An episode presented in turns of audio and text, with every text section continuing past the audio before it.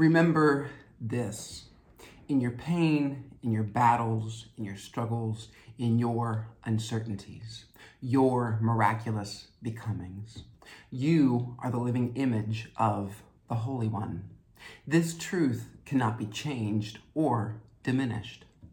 So allow this truth to be your confidence, your hope, and your courage this day and every day that follows. Amen. Good morning, Swin Village, and happy Sunday. I hope that all of you are well and safe in this world. All is well in my world. Today, I offer to you again a personal reflection. I can tell you a traditional sermon is on the horizon. So without further delay, following years of planning and saving, in late May, I had a seamless vinyl privacy fence installed around my backyard. It's gorgeous, gorgeous. Wednesday evening, while the boys, the dogs, were running around the backyard like maniacs, I was admiring the fence while I was watering flowers. And I had this thought, this question. It's a bit like a wall, this fence. Have I built a wall at my home? As you know, a wall is a barrier. Wasn't the Great Wall of China built to keep the Mongols out? Didn't the ancient Romans erect Hadrian's Wall to protect the far edge of the empire? Walls are strong. Walls are bold. Walls are statements of power. Like other cities born and built several millennia ago, Jerusalem also had a wall. I understand the ancient reasons for walls around cities and, and palaces. Walls kept the attackers out. Walls protected the citizens from arrows and spears. And yet, I wonder, do walls ever truly work? I recall the scene from the film World War Z, a personal favorite, based on the book by Max Brooks, where a newly built wall, bigger, better, and stronger, is constructed around Jerusalem to protect the city's citizens from zombies. Yes, I said zombies. However, following a few minor human mistakes, the mighty wall was breached in mere seconds. There goes Jerusalem again. I know it's only a fictional story, yet tell me one place where walls work, where they bring lasting peace or enduring stability. Tell me about the walls you have built around your life. You know, those protective barriers built as a defense against the world. Walls built to lessen pain, fear, and disappointment. Walls built to protect one from emotional vulnerability. Walls built of guilt and shame. Walls built to wall out others from authentically seeing you, knowing you, and loving you. Tell me about your walls. Please know I'm not judging anyone for their walls. I'm not. The truth is, I get it. I have built so many walls in my lifetime, I could be classified as a master builder.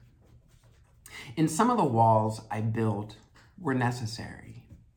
They offered me the time to heal from sorrows and traumas, as well as the space to find my own voice, live into my authenticity, and gradually become better, a more vibrant version of myself. I wouldn't be who I am today had I not built a few walls. However, one thing I've come to learn about walls is if they stand for too long, they become a detriment to one's life.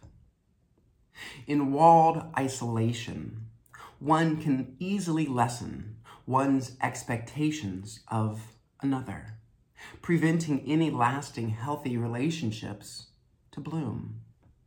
Behind the wall, emotional numbness easily creeps in, becoming one's way of life. And as one becomes accustomed to a walled existence, the practice of self-sabotage comes into play, ensuring one's life remains limited, fixed behind the wall. And then there are all of those things that led to our walls: disappointments, traumas, sorrows, uncertainties. Let's think of them as zombies. They're not going anywhere. They're waiting on the other side of the wall, growing more deadly and ravenous as time passes. And so I ask again, tell me about a single wall that has brought about lasting peace and stability. Tell me about your walls, the ones that have helped, the ones that have harmed, the ones you forgot even existed. Honestly, I despise walls. I do, though I build them from time to time. I know there's no easy answer to tearing down a wall. Our walls are built brick by brick over time. And over time, if we choose, we can dismantle our walls brick by brick. Of course, tearing down a wall will look different for each of us. Perhaps what you need most is the support of another person who sees the truth of your life, while others may need to rewrite their story with hope and possibility. For some, it may be the practice of compassion and forgiveness, or taking small yet meaningful steps beyond the comfort of their wall. I believe all wall builders can benefit from an exceptional therapist. Hi, Evelyn. And if you are a person of faith, perhaps it's believing above all else that your life, above and beyond your doubts and your failures and your scars, is sacred and holy to God. Walls have their place in the world. You have your place in the world. And it's not meant to be lived behind a wall. Thanks be to God. Amen. I give thanks to God for each of you, and I pray this day you bear witness to the love of God in this world. Bear witness to the love of God, so those to whom love is a stranger, they will find in you a generous and loving friend. In the name of Christ Jesus, in the power of the Holy Spirit, amen. I love you, stoners. I hope you have a wonderful day, and I will see you soon. Bye.